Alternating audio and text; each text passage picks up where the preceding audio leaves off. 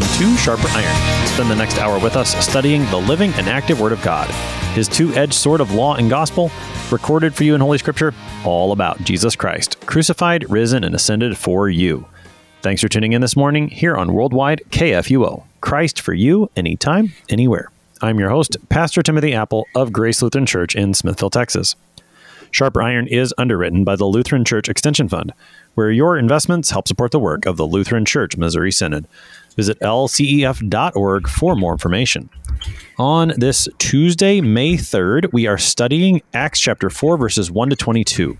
The miracle and subsequent preaching of Peter and John earns them a night in prison, which God creates as yet another opportunity to proclaim salvation in the name of Jesus Christ. To help us sharpen our faith in Christ as we study God's Word today, we have with us regular guest, Pastor AJ Espinoza. Pastor Espinoza serves at St. Paul's Lutheran Church in Irvine, California. Pastor Espinoza, welcome back to Sharper Iron. Yeah, thanks for having me, Pastor Appel. And it's it's always fun to look at Acts. Um, I've been looking at it um, a fair bit. It's just it's this it's this continuation of of the narrative, and you know, if it weren't for Acts, like you know, uh, we, we would kind of only as if it were a small thing, but we would kind of only have the Gospels. But like in the New Testament, we we do have uh, a really large narrative uh, expanding on this story and uh, you know giving us like you know the the aftermath and it uh, I think we'll see today it kind of really helps us understand uh, kind of some of the things that were already moving around and taking shape back in uh, in Luke and in the Gospels earlier. Mm, yeah, it certainly has a very important place within the canon of the New Testament and is is unique within that canon as you said. Otherwise, apart from this, we would not have that historical narrative. We could glean some things from the epistles that Paul writes, but not this same extended narrative mm-hmm. of the things that Jesus continues to do through his apostles. Uh, one thing that stands out to me as I was reflecting on the text we've got today is the way now that the book of Acts and the lives of the apostles and the ministry of the apostles starts to mirror that of our Lord's. I mean, it's it's been a lot of highs, if I can say it that way, mm-hmm. so far in the book of Acts. Like, I mean, you've got the the choosing of the twelfth apostle, you've got the day of Pentecost, this miracle in chapter three, lots of excitement. And now it's like the other shoe begins to drop, and you start to see how the things that Jesus promised to his apostles that would happen, they start to happen. And that starts to mirror what happens in Jesus' own life as now we start to see the persecution become more active against the church.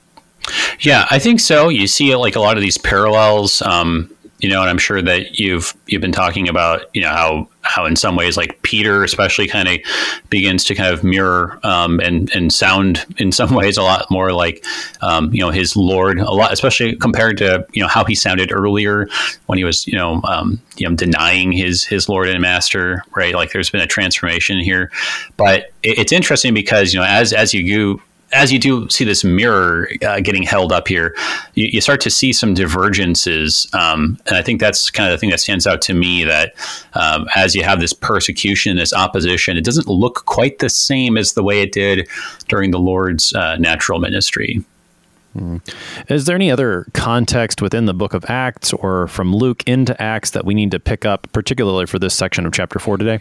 Uh, I think the big thing is keeping in mind the speech um, that you know Peter and John uh, were were giving um, earlier in chapter three. Um, you know, because uh, this this this whole chapter starts off with you know like as they were addressing the people, and so um, and, what happens is specifically because of what they were saying. And so like everything that happens here um, is all is all based on the content um, and the context of of what happened there. So i mean thinking about the things that they were actually saying in chapter three um, but then i i think um, also just you know since it is featuring you know the rulers the elders the scribes um, I mean, you got the high priest um, and Caiaphas. I, I, mean, like thinking about those people and what we already know from the Gospels and what Luke told us, particularly, um, is going to help us understand what what's all going on in here.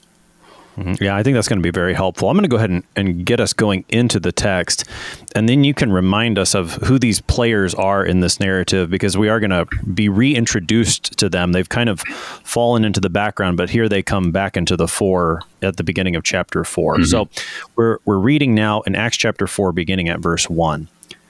And as they, that's Peter and John, were speaking to the people, the priests and the captain of the temple and the Sadducees came upon them, greatly annoyed because they were teaching the people and proclaiming in Jesus the resurrection from the dead.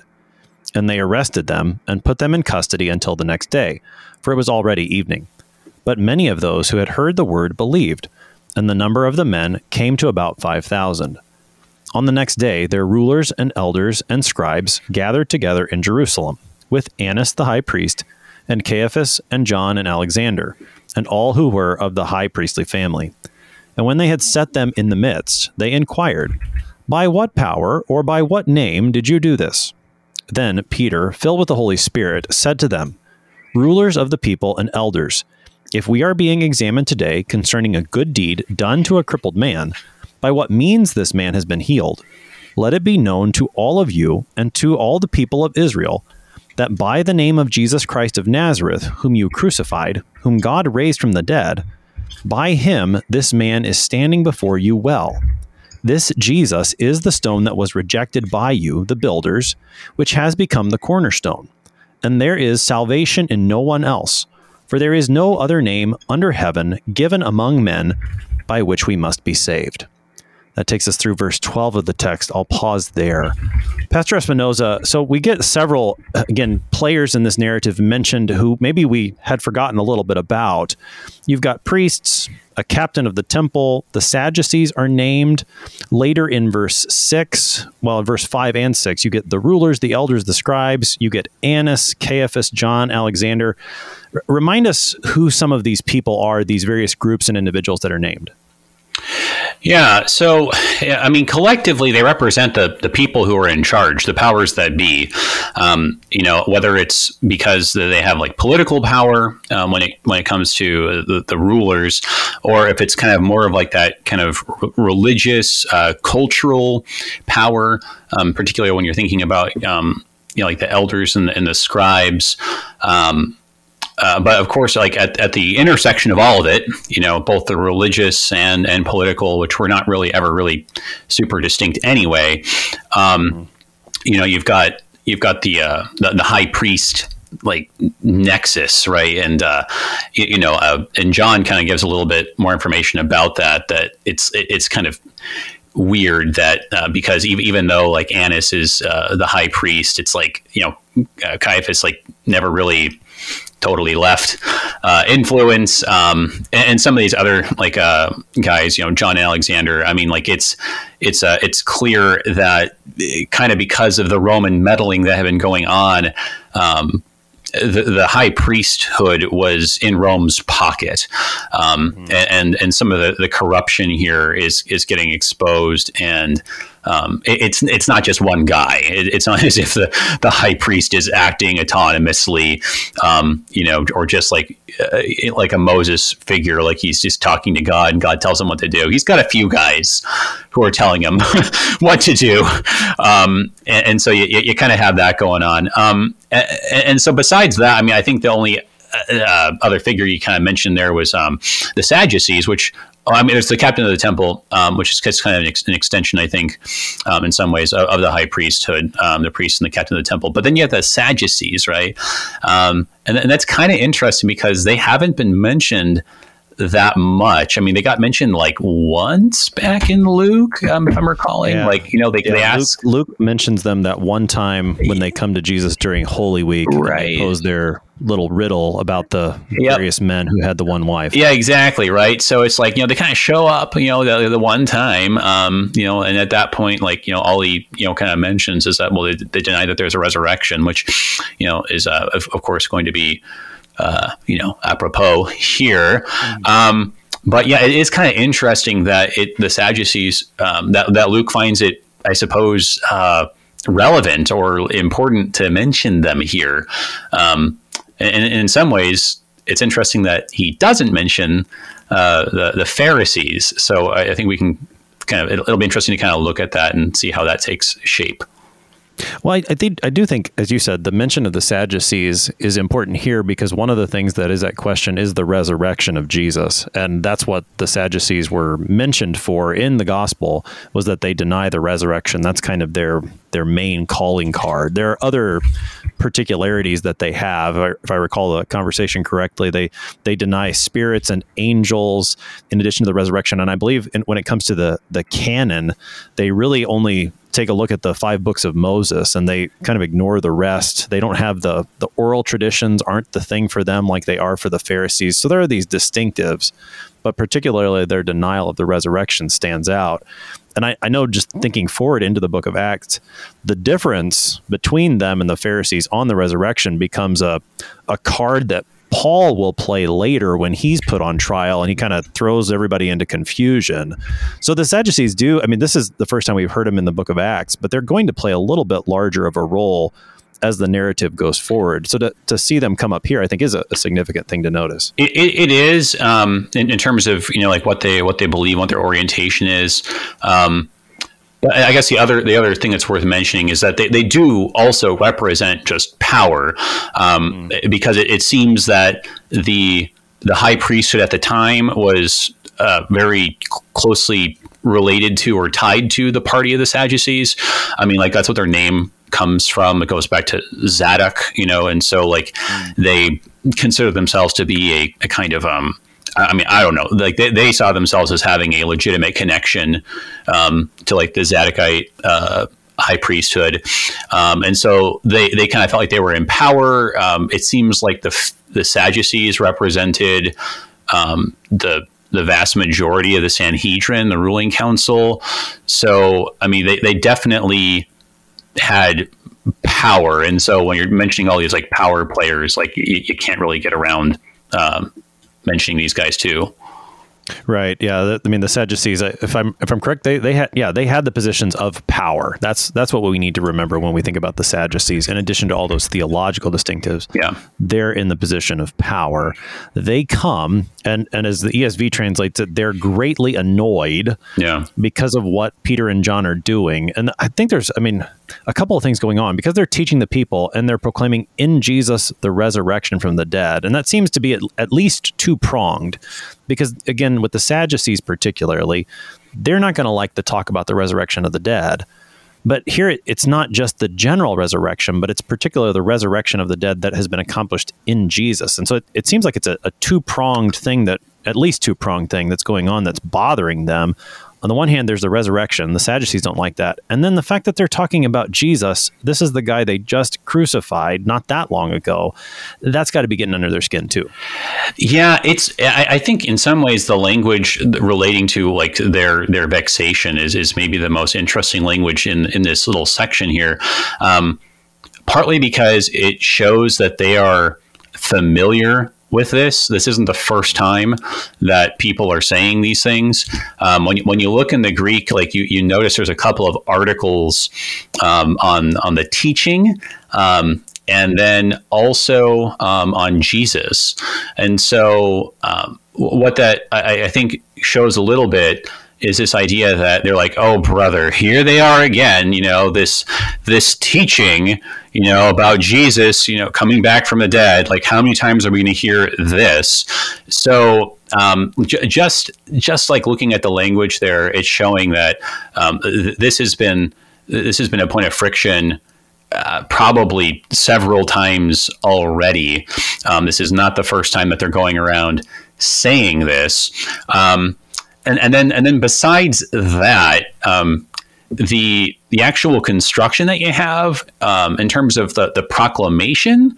Um, the language is actually just a, a little bit different. Um, like, you know, you know, Luke could have just said, like, you know, proclaiming that that Jesus had been raised from the dead, um, or or the resurrection of Jesus Christ, or I mean, any other uh, I mean, there's a number of other ways that he could have put this that would have been kind of the more normal way of saying it, um, but he doesn't. And um, I mean, I, I, don't know. There's a couple different possibilities there. I think. Well, dig into that a little bit more. So, what's the what's the unique way that Luke writes it, and what might that show his emphasis to be?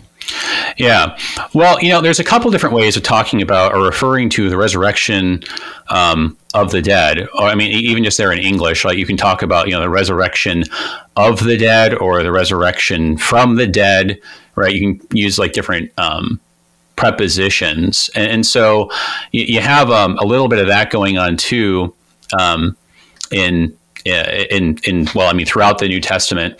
Um, I mean, there's also just different words for for being raised. Um, the, the, Gospels almost always use uh, just a different verb entirely, um, which which seems like, like, I mean, we just you know celebrating Easter, right? When the angels say like you know you know He is risen. Um, they, they use a verb that's kind of more like you know He's been raised, like this idea of of like you know God raising him from the dead. But but this word um, has more to do. It's more of an idea of um, an awakening, or like of a well, like of like of a, de- of a dead person like standing up. So like this, um, and it's it's more strongly associated with like the kind of bigger idea of everybody being raised from the dead some day. So there's like a couple things like with that um, and, and, then the the other, I guess, side of it though is that like, you know, it actually says like kind of like literally, and and um, in, the English Standard Version is trying to like convey this a little bit, um, just with the kind of I mean, I don't know English, which is potentially awkward for us. Proclaiming in Jesus the resurrection from the dead, right? Like even in English, it doesn't sound like the normal way that you would say this. And so, I mean, um, you know, it, it seems like you could take this a couple different directions. Like you could kind of say, like maybe it means they're proclaiming that the resurrection from the dead is in Jesus. I mean, in, in, a sense, right? Like it's not just that they're proclaiming the resurrection from the dead, which, you know, the Sadducees would have been rolling their eyes at the Pharisees for like all along, right? But that they're saying that it's it's through Jesus that this is uh, going on. Um, you know, like that, that might be a little bit of of a, what's going on there. Um, but but but yeah, I, the, the fact that you have it like you know up front, and then that they are specifically saying, you know, from the dead is actually the other bit that's a little bit different because usually they just say resurrection of the dead. It's um, you know, it's like the, the dead people they they they they all come back, right? Um, but but here it's from the dead, which should sound familiar because it's it's in it's in our creed, and and that's a it's a little bit different, right? Because that means there's a bunch of dead people, and some people stand up, some people come back to life, and leave the rest of them, um, leave the rest of them there. So, like by putting it in this way, I mean, th- it's it's different on a couple different levels. I think, um, and you know, I mean, like you can you can see then why this this could be potentially. Um, you know, very problematic because this this is kind of more like Daniel, where where you have like this this vision of like the martyrs, um, for instance, like kind of coming back to life and you know executing judgment over um, you know the, the, corrupt rulers. I mean, like it, it has um, a particularly sharper um, edge to it. Th- this idea that their power is going to be challenged um, by uh, certain people coming back from the dead, certain people who obviously are not too happy with the way that they've been running things. Hmm. Well, and, and then centered in Jesus, you know, I mean, the, and he being the one that they had put to death because they didn't like what he was doing. I, I think that, I think that's, that's well said. And it's helpful to get that edge that's going on here so that they respond in this case. And it's a pretty mild response given what they had done to Jesus not that long ago. And you know, just a reminder, we're not precisely sure exactly how long we are after the day of Pentecost by this point. We know mm-hmm. that some time has elapsed. Right. So, but it, it seems relatively recent, a, a few years maybe. It's it, again, it's hard to to pr- put a precise date on this exactly, but not that long ago. they had crucified Jesus. This seems like a pretty tame response, though not to be trifled with. They put them in prison for a night, and yet still the church continues to grow. I think that's a, a marvelous contrast that even as they put these two apostles in prison, the Lord's still adding to the number of his church. Well, well, yeah. Um, yeah, no, you definitely see that throughout Acts, right? That like every time there's a setback, God just works more good things to happen, right? Um, I mean, uh, I, I mean, that kind of goes back to just like even Pentecost itself, right? By uh, by by this all happening and going down in Jerusalem, then I mean, I mean, of course, like his death and resurrection, it turns into this opportunity for when everyone is gathered together from like all over the world, like all of the, the Jewish diaspora, that, you know, all nations get to then hear the proclamation.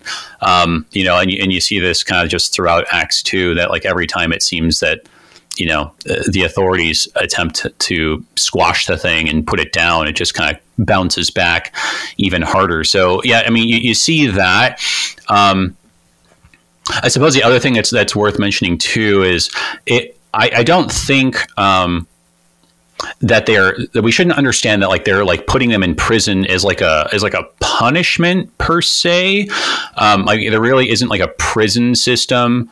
Um, at this point in history, I mean, mostly because it's just way too expensive um, to like you know just just feed people and hold them for a long time, right? Like uh, as a means of punishment. Like they just, I mean, obviously, as the case of the Lord Jesus, they just kill them. Um, mm-hmm. So what what they're doing is they're they're putting them. Um, in, in, jail and custody and holding so they can decide what to do with them um, and, and, you and you can see that that they have this like gathering of everybody all the players because they want to figure out okay what do we do here? Um, and, and, it's it's a it's a pretty valid question because you know obviously they all got together before and thought that killing Jesus was going to stop this thing, and it had to seemingly the opposite effect. So before before they go and martyr Peter and John here, they're like, okay, maybe we should like slow our roll and uh, see how best to deal with this. Yeah, that's a very helpful comment, Pastor Espinoza, because it I think it does help us to see how from what seems like a pretty mild reaction here, it does quickly escalate because they're they're not entirely sure. We tried this before. It doesn't seem to have had the effect that we wanted. How do we really want to proceed this time? Yeah.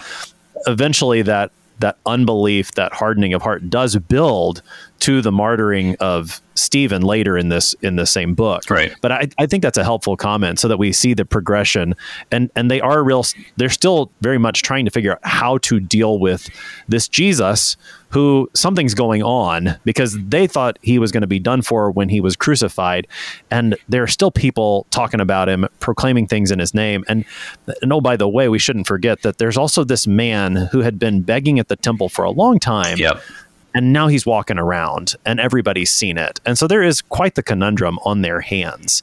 So let's let, on this side of the break we still got a little bit of time here about three minutes or so. Let's let's go to the way they begin this trial of sorts or this trying to understand what's going on and what to do. Yeah. I've already talked about caiaphas john all those those players.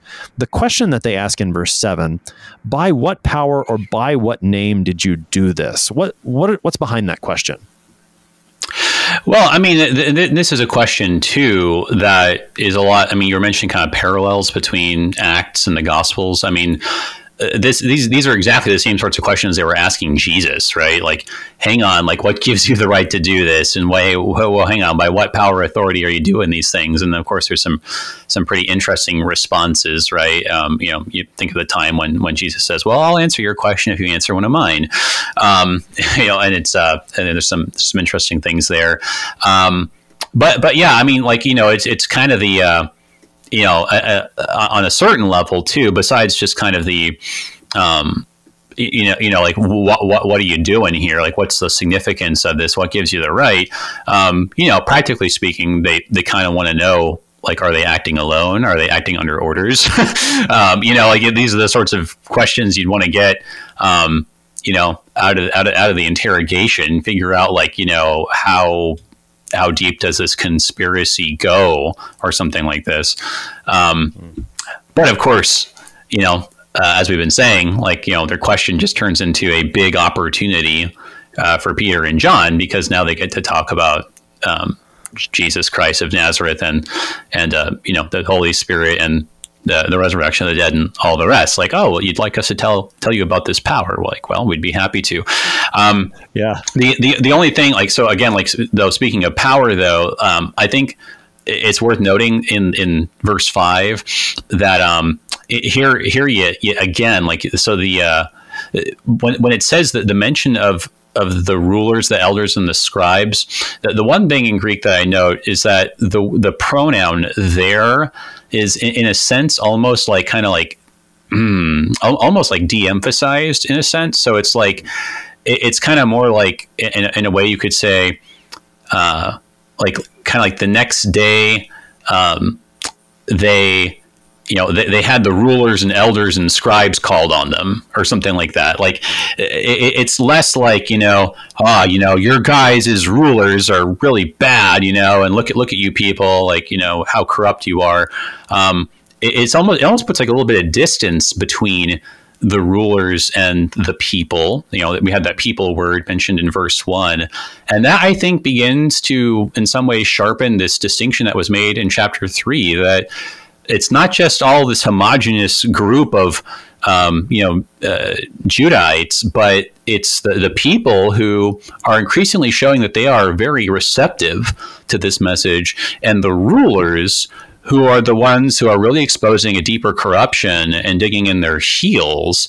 Um, and I think that's a theme that you start seeing throughout Acts that like you know there's there's going to be like a lot of positive developments among the people popularly um, but it's the rulers who expose themselves as really requiring further divine judgment.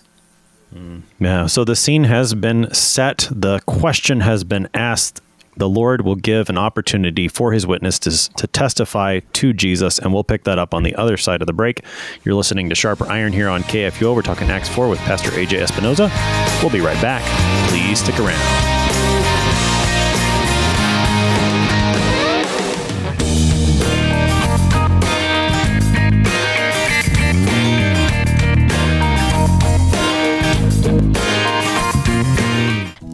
That Lutherans are helping new American immigrants get settled? How about struggling church workers in need of support and refreshment? And we assist at risk children and provide disaster response to hurricane victims. Through LCMS recognized service organizations, we are doing all this and more. I'm Rahema Kavuga of Lutheran Church Extension Fund, and I don't want you to miss out on hearing what your brothers and sisters in Christ are up to. Visit interesttime.org to see how your support gives life to these works of mercy and love.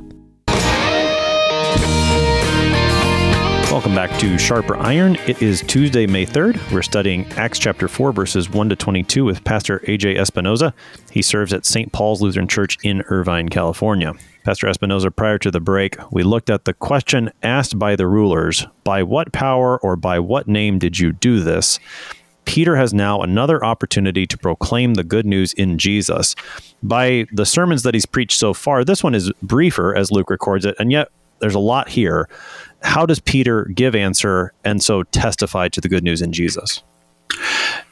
Yes, so it, it is. I, appreciate your observation too that it's a little bit briefer here. Um, I, I think that that's a function just of Luke's storytelling. I mean, I don't think there's like really anything that we can use to say like, well, like really, it was actually um, less extensive. Um, I mean, it could be that honestly, like the grilling um, that that they're getting here. Um, in, in, this uh, in the midst of this this gathering uh, may have gone on longer than the, the, preaching that happened you know spontaneously after the, the healing of the of the man who uh, was unable to walk. Um, I mean, you, you have it's I think it's it's very clear throughout. Um, I mean, well, throughout I mean, like the New Testament, that like when we get these speeches, they are you know they're not transcripts. They're they're in some ways. Uh, I mean, they're they're they're summaries that are kind of um, like they've been shaped for certain narrative ends, right? And, and, and you get that just by, I mean, just right here, we just know that just kind of for a fact because back in uh, chapter three, you know, kind of you, you kind of follow the, the, literal words. It says, you know, that Peter addressed the people and starts talking, right? But then in verse uh, verse one of chapter four here, you know, it says as they were speaking to the people. So we know that like John was talking too, and John was saying things. It's just that you know Luke didn't precisely re- record, you know, what exactly like he said and what he contributed to the talk. So, um, you know, so all, all kinds of things are being said, but Luke's trying to give us the the pertinent things, and so and so now he's giving us. Um, he's not just going to repeat the same speech, though you could imagine that he probably ends up repeating a lot of his speech. Um, you know, when, when, it comes to like you know what happened, you know, historically. Um, but but here Luke's giving us the relevant bits, and and, and you see. Uh, Peter, you know, addressing him, you know, rulers of the people and elders. So here we get have again like the distinction here, um, you know, that he made back in chapter three when he said, you know, brothers, I know you acted in ignorance, as did also your rulers. So this this idea that um, that there's kind of two distinct groups here. Um, you have that starting to come out, and it really begins to be um, made even stronger. Um, when, when it says here in verse 11, this Jesus is the stone that was rejected by you, the builders, which has become the cornerstone. So now he goes and he cites something like a saying of the Lord Jesus, and he's kind of narrowing it down and applying it to the leadership, the the builders, um, and I think that that yeah, the, how how he's kind of targeting them. Um, you know, I mean, and that's and that's what I mean. That's what Jesus did. In, in fact, I mean, when he when he mentioned the thing about the uh, the cornerstone, right? He was targeting the authorities in particular. Um, that, that's a part of the reason why I think you get this uh, bit in 13 when they saw the boldness of Peter and John. Like they are, they are not sticking their tail between their legs. They are they're going right after them. Hmm. Yeah, no, that's for sure. And you know, you mentioned again to think about Peter himself as he stands out in this narrative and the the trial that he had as Jesus was being put on trial and how previously Peter denied his Lord three times here, when Peter is asked, by what power or name have you done this, he is very quick to speak the name of Jesus. It, it, there seems to be a little bit of, of reticence on the part of the Sadducees, the Sanhedrin, to actually say Jesus' name. And a couple times they'll say, by what name, and they won't actually say Jesus' name, that, that actual name. Peter, on the other hand, is very quick to say it. And, and in verse 12, I think verse 12 of this chapter is one of the more well known text within the book of Acts. Sometimes we we don't always catch the whole narrative, but there are these really great gems, and, and Acts four twelve is one of them, where you you hear very clearly that, that is this name Jesus. That's the name that brings salvation, and no other name. Okay, comment briefly at least on verse twelve before we move on in the text. Yeah, well, I mean, I think it, I think it kind of maybe gets back to that um, what we were observing about what they were saying about the resurrection, right? Like that this idea that like the resurrection from the dead is it's through Jesus, um, and like that's that's the way, right? And in fact, this I mean that's what the early Christian movement is called, you know, the way, and Jesus, you know, calls himself the way. So this this idea that you know it's it's through Jesus, like that's that's how it happens. Um, you know, and of course, there's lots of early Christian formulations about things being through Jesus. Um, you know, that, that Paul uses. Um, but th- this idea that like kind of like all the promises, uh, you know, all the inheritance of Abraham, all of like our identity, all the salvation, it's through him. He's the door. It, it like it, you have to go through him, and if you don't go through him, th- there's nothing else. There's no, there's no other door. There's no other authority. There's no other name. There's nothing else that you can do to, to get at this. So it's not that God has, you know, um, you know, changed the plan or withdrawn something from Israel, or they're not declaring something new. They're not starting a new religion, as you know, you'll hear popularly summarized, right? Like, you know, like Jesus founded a new religion. Like that's not accurate at all.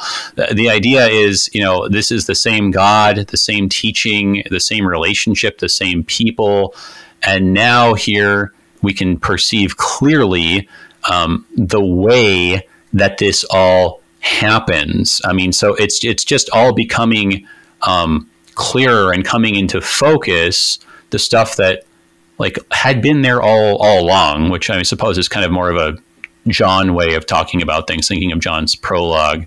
Um, you know, in the beginning was the word, and you know he was he was there, and like you know this this was this was what was going on, even you know when the darkness uh, rejected him, you know back in Old Testament times, like it he was there though. Yeah, yeah, yeah. So so that is what Peter proclaims. His sermon, as it's recorded by Luke, ends in verse 12, and then we see the response beginning now again with the text in Acts 4:13. Now when they saw the boldness of Peter and John and perceived that they were uneducated common men, they were astonished, and they recognized that they had been with Jesus. But seeing the man who was healed standing beside them, they had nothing to say in opposition. But when they had commanded them to leave the council, they conferred with one another, saying, What shall we do with these men? For that a notable sign has been performed through them is evident to all the inhabitants of Jerusalem, and we cannot deny it. But in order that it may spread no further among the people, let us warn them to speak no more to anyone in this name. So they called them and charged them not to speak or teach at all in the name of Jesus.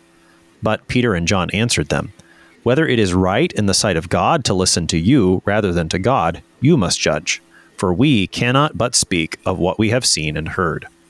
And when they had further threatened them, they let them go, finding no way to punish them because of the people, for all were praising God for what had happened. For the man on whom this sign of healing was performed was more than 40 years old. That's where our text ends. That takes us through Acts 4:22. Pastor Espinosa, talk a little bit more about the astonishment of the Sanhedrin here. It looks like there's at least two things going on. There's the boldness of Peter and John, and also the fact that, at least as the ESV translates it, they're uneducated common men. Why are these things astonishing to the Sanhedrin? Right. Well, I mean, I, I think that, I mean, we, we forget that um, there, there's a pretty huge education difference that um, it, it's pretty significant. I mean, to, to be able to eloquently talk before a group and to persuade people, um, especially in that culture, um, like it, it, it's hard to do that. Like if you don't kind of have some kind of claim to, um, you know, status or, or, be related to some person. Um, I mean, even if you do have that, like if you don't have the talk that just makes you sound authoritative, like it, it's just it's hard to get people to like mobilize uh, behind you and to, to lend you their support. Um, and those are the exact skills, you know, like rhetoric um, that, that they taught. Um, but the only people who received that kind of education were, of course, the people who are kind of already in power. So, um, to, to be able to, to speak persuasive. I mean, I, I, think this in a lot of ways was just their original problem that they had with Jesus that you had a carpenter from like the, you know, the backwaters of Galilee who, for some reason, was crazy persuasive and like had very good rhetoric and you know could like go toe to toe with you know people like you know Pontius Pilate and like use like logical arguments and uh, turn them around on like the, the scribes and the elders the people who were supposed to be really educated people who could just you know uh, they, they, would ask like the gotcha questions and like the, and they try to stump you and they'd make you make it look like you were contradicting yourself. And you know if you didn't have um, those kind of rhetorical weapons to defend yourself, you'd really quickly just become discredited and look like a fool. But so, so, so they're, they're caught off guard, and I think that's part of what's going on when they say that they recognize they'd been with Jesus because they're like, okay. This sounds like Jesus, you know, like he was really good at turning our words against us and, you know, just turning the tables and they must have picked this up from him. Like, I mean, there's no other way that these commoners were, became able to talk this way. Jesus taught them how to talk this way. Um, so so they got that, and they're real, realizing like, oh man, okay, these are these are the ringleaders, aren't they? So, you know, so th- there's there's that um, side of it. But then, like you were saying too, there's um, just just the, the the isness of the sign. Um, they they healed this guy who couldn't walk, and, and, and it's important. Like and um, you know, in, in Luke's language, like supports this. Like the big the big problem is his age Um, the, the guy is 40 years old. People know this guy. They have seen him there in the, t- and, and, and, it says there in Acts, and this is really important that like he positioned himself in this spot where if you were going into the temple, like you had to pass by this dude. And so anyone who's lived in a big city, understands this phenomenon. Like there, there are people who will, you know, put themselves on street corners or on, on certain busy intersections, and it's like, you know, like you pass by them like every day or every week, and like you just know this person. So everybody knows this guy in Jerusalem, and people who go up to the temple, and here he is standing. Which so it's like, okay, it's not anybody else, and then also, you know, um, it's been known since ancient times that there are a number of illnesses, particularly that affect children, where they might temporarily be unable to walk or something like that. Um, but pretty rare um, or just unheard of that, you know, a person who's unable to walk, you know, like, and he's like 45 years old, and then all of a sudden he can, oh, I got better. Like that, that just doesn't happen. So th- th- there's this real pickle that they're in. There's like no way for them to write off what happened. Um, it, it, reminds me a lot of the Lord's miracle of the healing of the blind man that's recorded um, in John, where it's just like everybody knows this guy. There he is. His parents are brought in. They're like, yeah, no, it's him. And they just they're they're left in this problem where it's like they, they cannot sweep this under the rug. And because he's got popular backing now, it's like you know how they had a hard time dealing with John the Baptist earlier. It's just like you you can't just go and be harsh with these people that are so popular without turning everyone against you. Yeah, I mean, and that's where I think you do start, or I start to see some similarities to Holy Week, and and like you said, with they recognize that Jesus used to do this to us. Now, a lot of that back and forth where where they're trying to trap him, and then he evades their trap or turns it back upon themselves. That happens in the early part of Holy Week, and it's I mean that's I mean just thinking about the way Acts progresses here. You've got the excitement of Pentecost, the excitement of this miracle the enemies of of the church seem like they're frustrated here, but they don't give up un- until you know they kill Stephen in Acts chapter seven and, and, the beginning of eight. Almost like the way Holy Week progresses, where Jesus enters triumphantly into Jerusalem mm-hmm. on Palm Sunday, and and from an I say this from an earthly perspective, you know, he looks like he's winning at the beginning of the week because every time they come at him, right. he turns the question on his head until they kill him at the end of the week. And so I, that's where I'm, I'm seeing some similarities between the life of our Lord and the life of of the early church in the opening chapters of Acts. Right. Well, yeah, no, I, I think I think that's very good, and and of course, I think when you when you look at, you know, of course, what's going to happen to Stephen, you know, Stephen sounds a lot like the Lord on the cross and the right. words that he says. And so you get the clear sense that, you know, the church is in some sense like the Lord Jesus, kind of letting this um, happen to him. So, I mean, yeah, there, there, there's a lot of the, these similarities that are, that are going on here. Um, and um, just like what happened where you know, after the Lord's death, this actually ends up to serve you know, bolstering the ranks of the believers. The same thing's going to happen with Stephen. Um, so uh, there's a lot that's the same, but I mean, it, it is just interesting the difference because they, they are kind of in this in a way. It, just becomes begins to get more and more targeted against the, these leaders, the high priesthood, and, and the Sadducees. Um, I mean, like it, it's interesting because like we're gonna, you know, as, as, you look through the rest of Acts, um, like the, the Pharisees are pretty much never going to be mentioned in like a particularly negative light. Um, it's always going to be either neutral or just positive. Um, I mean, like as it as it starts to move towards, you know, uh, you think of you know uh, Saul, you know, also Paul, um, who you know after his conversion is going to keep calling himself a Pharisee, and the Pharisees are going to end up like agreeing with him and supporting Paul um, in a lot of different moments, and um, uh, as opposed to the Sadducees, who you know are going to continue to to be you know kind of the part of the the, the bad guys here, um, which is just so different because like when the Lord Jesus healed a paralytic, right? As uh, the the, uh, the words go in the ESV in Luke chapter five, it's the Pharisees and the teachers of the law who are sitting there and criticizing him um, and, and, saying all of this. But but now the Pharisees are nowhere to be seen. Um, so it, it's it's interesting that it's like okay, sure, there's like a lot of similarities, but um, I, I think the difference there shows that the uh, and of course it's the Pharisees who kind of even though they don't have the position of power, they, they kind of have a deeper connection with the people. They kind of have more of a grassroots movement going on. So you, you, you see in Acts, I think that this stuff is kind of repeating, history sort of repeating itself, but the grip that these corrupt leaders have over their people is slipping. Mm-hmm. Well, and it, it's later, and I suppose this is Paul speaking in a maybe not quite as Jewish of a context, but you know, they they recognize that these this preaching turns the world upside down. Mm-hmm. I think that's uh, a, that later in Acts 17. I think, yeah, and and you start to see that already uh, uh, as you're describing it that that when Jesus is Lord, as, as the confession will go, then that that really does turn everything on its head, and you already start to see that here in, in Acts chapter four.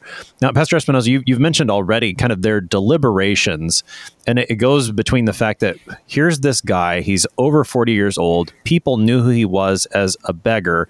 Now he's walking and leaping and praising God. We we can't deny that.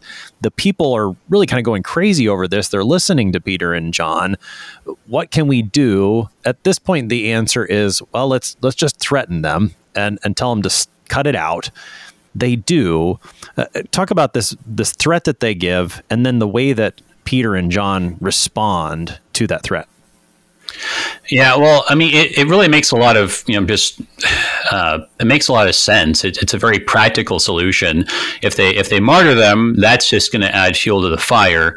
Like the best that they can hope for is that they can just intimidate Peter and John to you know on a certain level, you know, on their own, stop doing this. Um, I, I, mean, just just to talk about it less. I mean that that's that's the the best that they can kind of hope for. Um, but but yeah, as you know, what's interesting is um, it, they have like a very it's a very emphatic construction when it says like to not speak, um, you know, in in this name. Like it says like you know to to not a single person. it's like to, to absolutely nobody. Um, but but then you know when they respond, um, they're like, yeah.